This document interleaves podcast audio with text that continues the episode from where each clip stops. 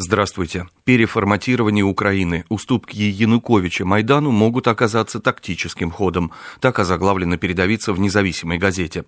Сегодня Виктор Янукович может встретиться с Владимиром Путиным. Официальная информация не подтверждена, однако в Киеве признают необходимость переговоров в условиях, когда Янукович в субботу вечером предложил оппозиции сформировать новое правительство.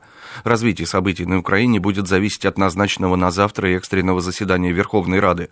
Неизвестно, была ли российская сторона информирована о таком повороте и собирается ли Москва в новых условиях выполнять договоренности, достигнутые 17 декабря президентами Путиным и Януковичем, замечает независимая газета.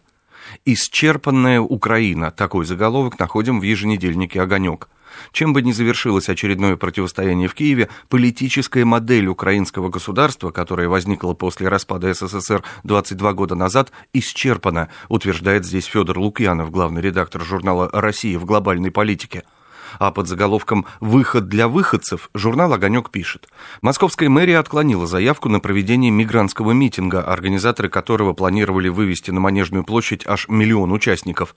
Несостоявшееся мероприятие породило немало вопросов, и главный среди них – неужели существуют организационные структуры, которые в состоянии координировать действия мигрантов в столице в таких масштабах? А теперь заглянем в еженедельник «Коммерсант. Деньги». Облавы на гастарбайтеров и ужесточение законодательства подействовали. Количество иностранных рабочих сократилось. Частично они были замещены приезжими из российских регионов, и в итоге труд гастарбайтеров стал обходиться бизнесу дороже. Сделать ситуацию более цивилизованной могло бы распространение патентной системы. Принципиальное решение о ее введении уже принято, но заработает ли она, зависит от деталей, полагает журнал «Деньги». Российская газета публикует сегодня приказ Минтруда об утверждении перечня профессий, должностей и специальностей иностранных работников, осуществляющих руководство и координацию деятельности, связанной с ведением торговли и квалификационных требований к таким работникам.